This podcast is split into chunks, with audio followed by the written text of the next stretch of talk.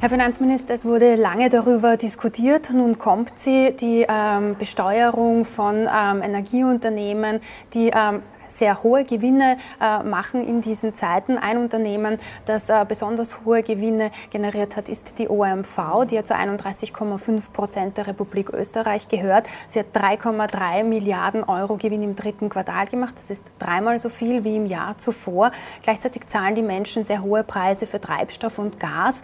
Schütteln Sie da als Finanzminister auch den Kopf? Ja, deswegen ist es ja auch wichtig, dass, wir, dass dieser Energiekrisenbeitrag äh, kommt.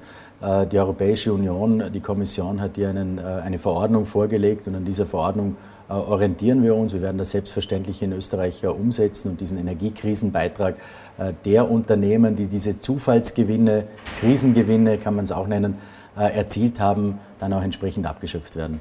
Haben Sie bei der OMV mal nachgefragt, warum Sie den Menschen so hohe Preise verrechnen? Ja, selbstverständlich sind wir in dauerhaftem Austausch äh, mit der OMV, wobei äh, man muss hier fairerweise sagen, dass das auch mit den internationalen Märkten zu tun hat. Die OMV muss ja auch einkaufen zu höheren Preisen. Äh, aber ja, Sie haben recht, man muss sich das ganz genau anschauen, die Preisentwicklung, die Preissetzung auch genau anschauen. Das macht insbesondere Martin Kocher, der mit der Bundeswettbewerbsbehörde hier schon öfters eingeschritten ist und Überprüfungen gestartet hat. Das ist, glaube ich, wichtig, dass man sich das seriös und im Detail dann auch anschaut. Der Rohölpreis, der liegt ähm, aktuell bei, 100, äh, bei unter 100 Dollar pro Barrel. Das ist etwa auf dem Niveau wie vor Ausbruch des Ukraine-Kriegs. Auch der Gaspreis ist wieder deutlich gesunken. Das kommt aber bei den Menschen nicht wirklich an. Sind wir den Großkonzernen, die zum Teil ja sogar in staatlicher Hand sind, hilflos ausgeliefert? Naja, bei der OMV haben wir, Sie haben das angesprochen vorher, 31 äh, Prozent, gut 31 Prozent. Das ist nicht die Mehrheit natürlich. Äh, und wie gesagt, es gibt schon internationale Marktentwicklungen, äh, die hier eine große Rolle spielen. Umso wichtiger ist es, ja, wenn diese, diese Zufallsgewinne, Krisengewinne entstehen, dass die auch abgeschöpft werden. Und das tun wir jetzt mit diesem Energiekrisenbeitrag. Das ist, das ist, glaube ich, ein wichtiger Schritt, um auch zu zeigen, auch der Bevölkerung zu zeigen, wir tun was gegen diese übertriebenen Gewinne vielleicht, aber die zufällig eben entstanden sind aufgrund natürlich auch der Energiekrise, des Kriegs äh, in Europa, den wir, den wir erleben. Ähm, und das machen wir jetzt. Hier setzen wir die europäische Verordnung um. Mit welchem Volumen rechnen Sie denn dann? Was wird denn da als an Steuereinnahmen hereinkommen und wofür wird dieses Geld verwendet werden? Äh, das Geld wird verwendet, um äh, die Bevölkerung, die Unternehmen zu unterstützen. Wir haben hier schon sehr viel auf den Weg gebracht. Wir sind im europäischen äh, Vergleich ganz vorne dabei, wenn es darum geht, Unterstützungsmaßnahmen eben gegen die Teuerung auf den Weg zu bringen. Ähm, und das wird, dieses Geld wird genau dafür verwendet, damit wir diese Unterstützung für die Menschen, für die, die besonders betroffen sind, auch finanzieren können, werden diese Energiekrisenbeiträge dann auch verwendet. Ein norwegisches Konsortium ähm, will die Öl- und äh, Gasförderung Förderung der ähm, OMV übernehmen und sichert Österreich im Gegensatz dafür ähm, Versorgungssicherheit zu. Was halten Sie denn von diesem Angebot? Ich habe das Angebot äh, bekommen, äh, habe einen Brief äh, dieses norwegischen Konsortiums bekommen, habe es an die ÖBAG, an unsere Beteiligungsgesellschaft weitergeleitet, um seriös zu prüfen zu lassen.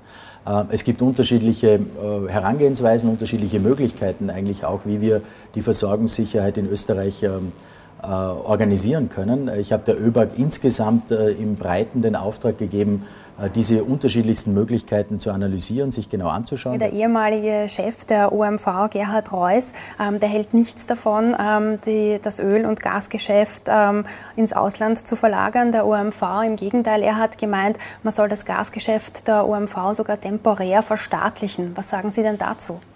Das ist, wie gesagt, äh, auch eine Variante, die wir prüfen, selbstverständlich. Also jede Variante, äh, die uns dazu führt, äh, mehr Versorgungssicherheit in Österreich zu haben, der gehen wir ganz genau nach. Da ist das norwegische Konsortium ein, ein Angebot, da ist die Organisation in Österreich ähm, eine Möglichkeit. Also das sind wir eben genau am Prüfen, das ist die ÖBAG am Prüfen auf meinen Auftrag hin.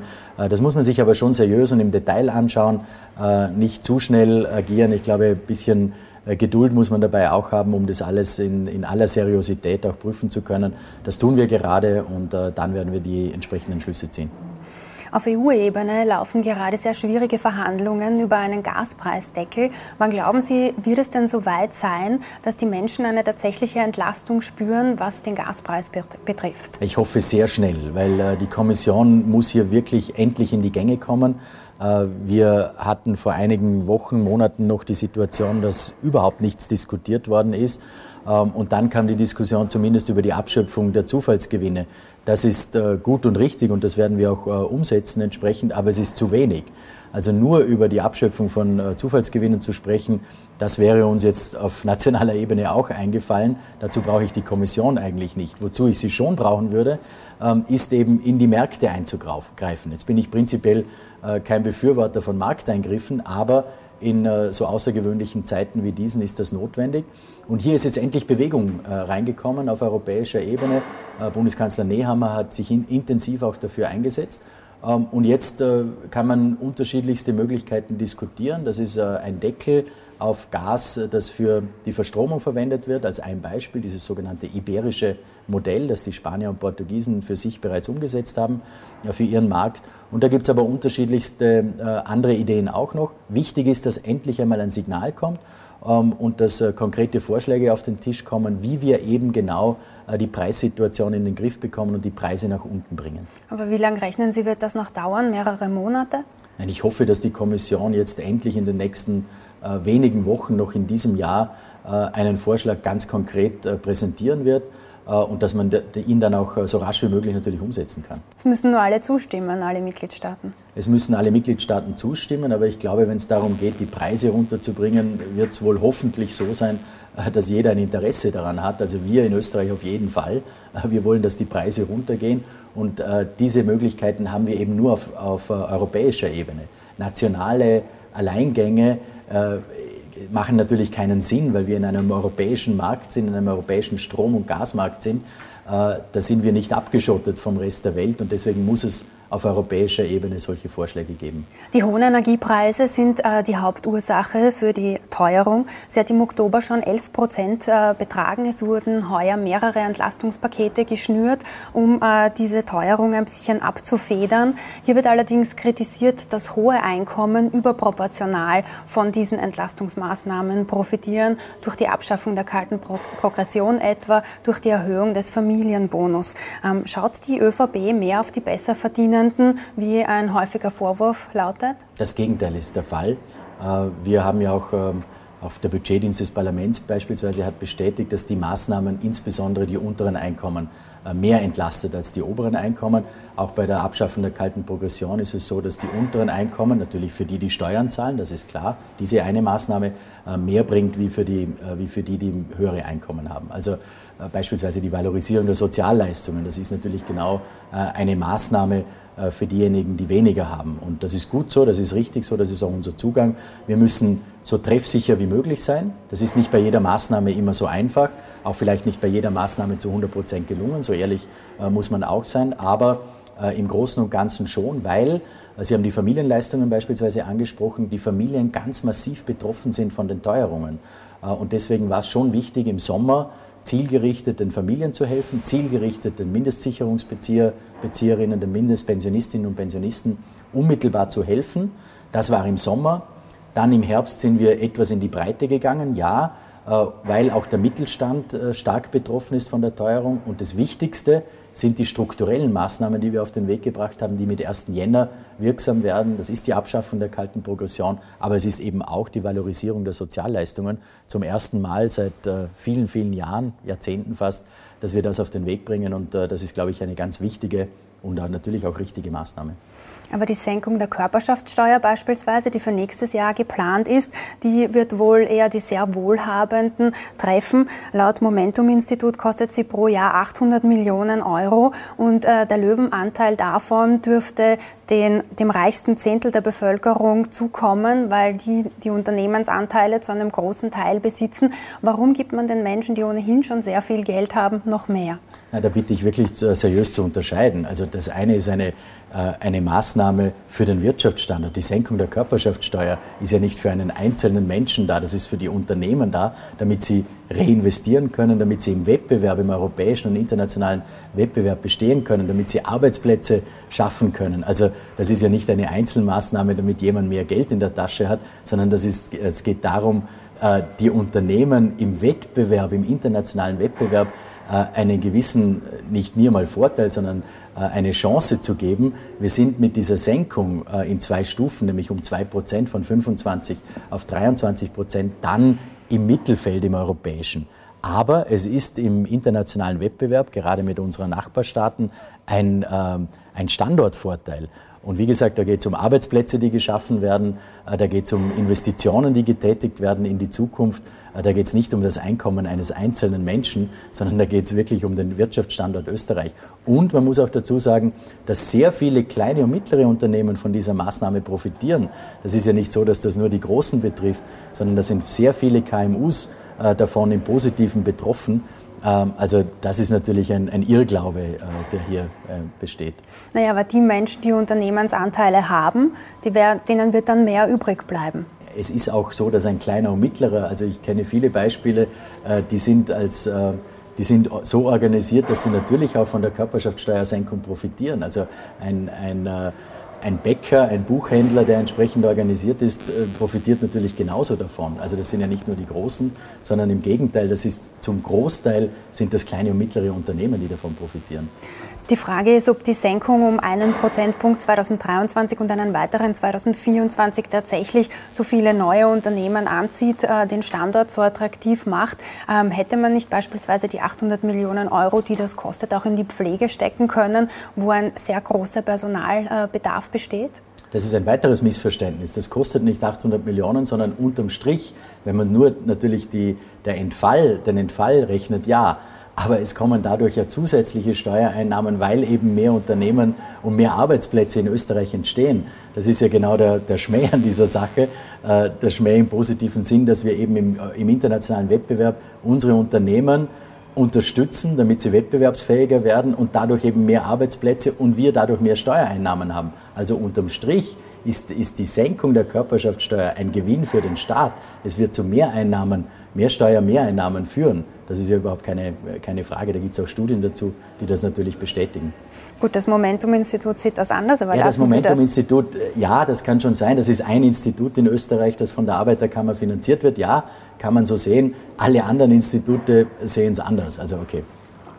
Das Budget für 2023 wurde ja diese Woche im äh, Nationalrat beschlossen. Wer gerne mehr Geld hätte, das sind die Universitäten. Das haben sie durch mehrere Demonstrationen auch schon gezeigt.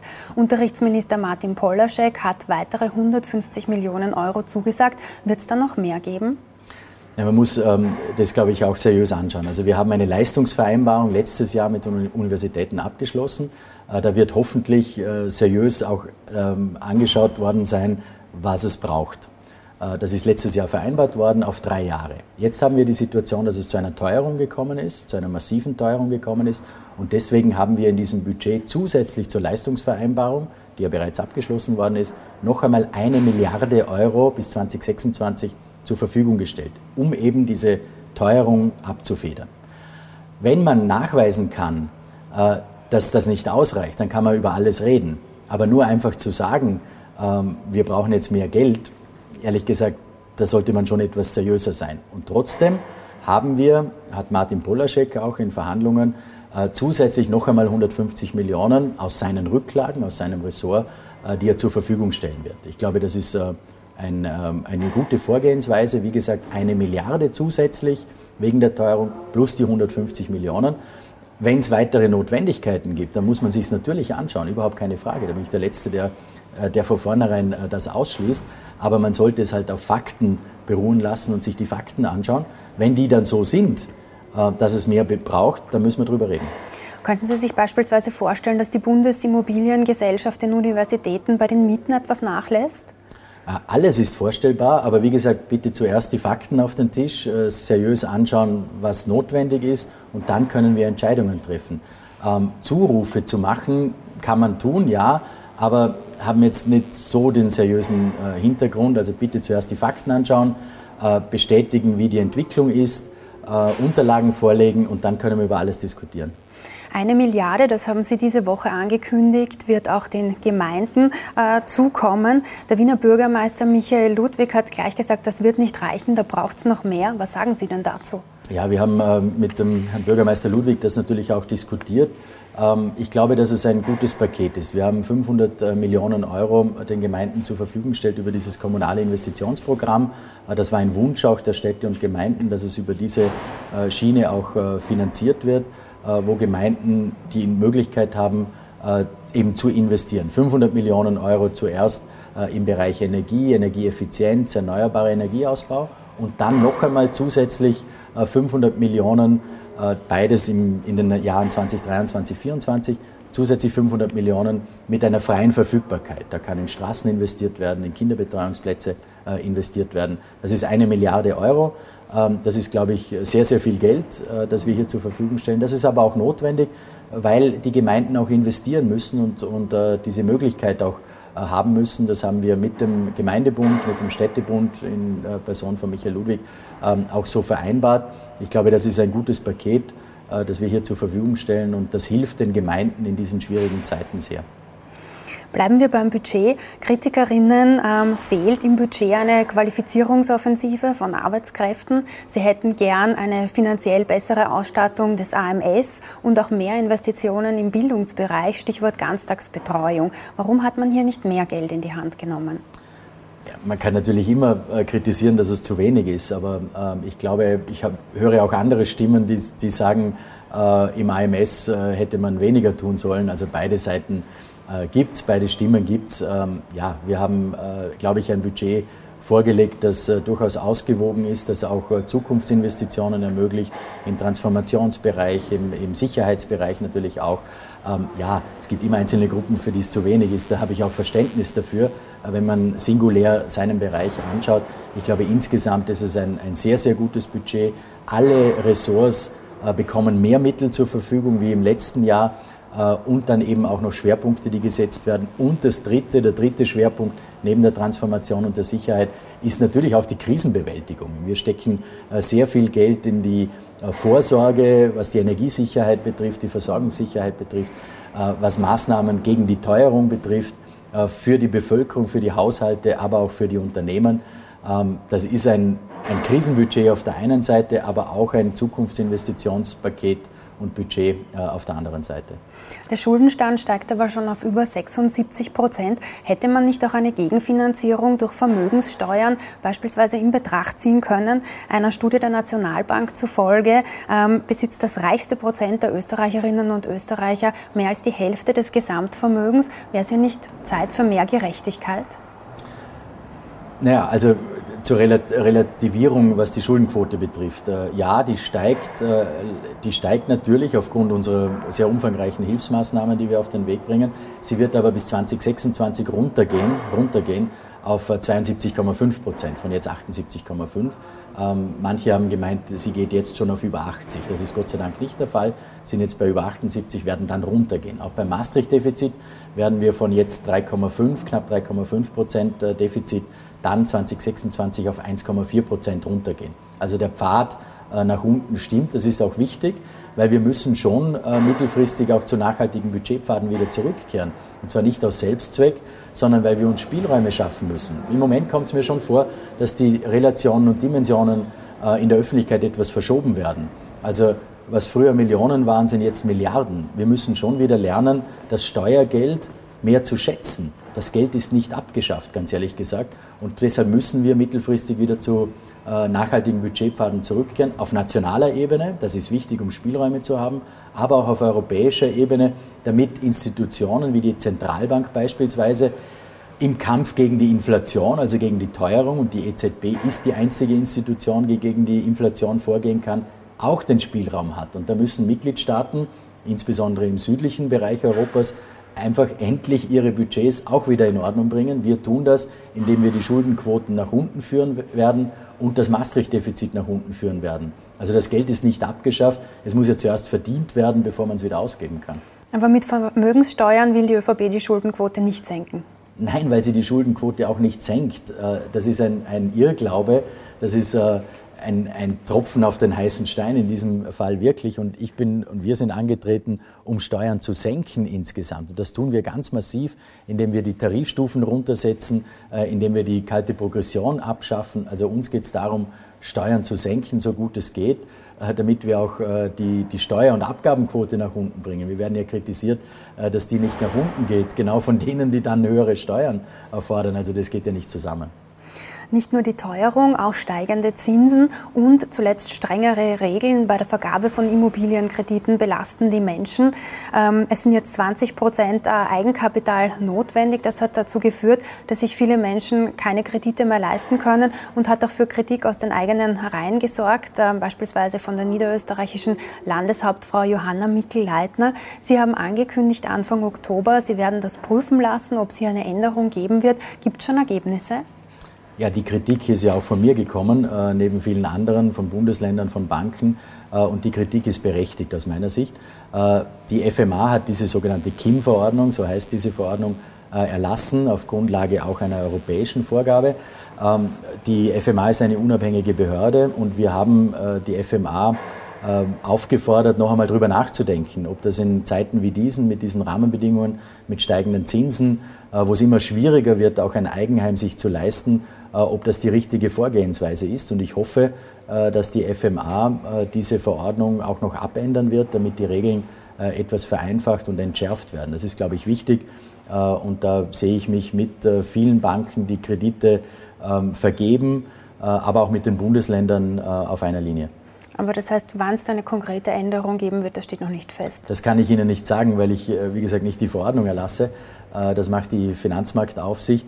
Äh, ich hoffe, dass in Ihrer nächsten Sitzung beziehungsweise in der, in der Sitzung des Gremiums, das dann Vorschläge macht, das auch behandelt wird. Das wird natürlich behandelt und dass dann aber auch die Vorschläge entsprechend geändert werden und dass das dann zu einer Änderung der Verordnung bei der FMA führen wird.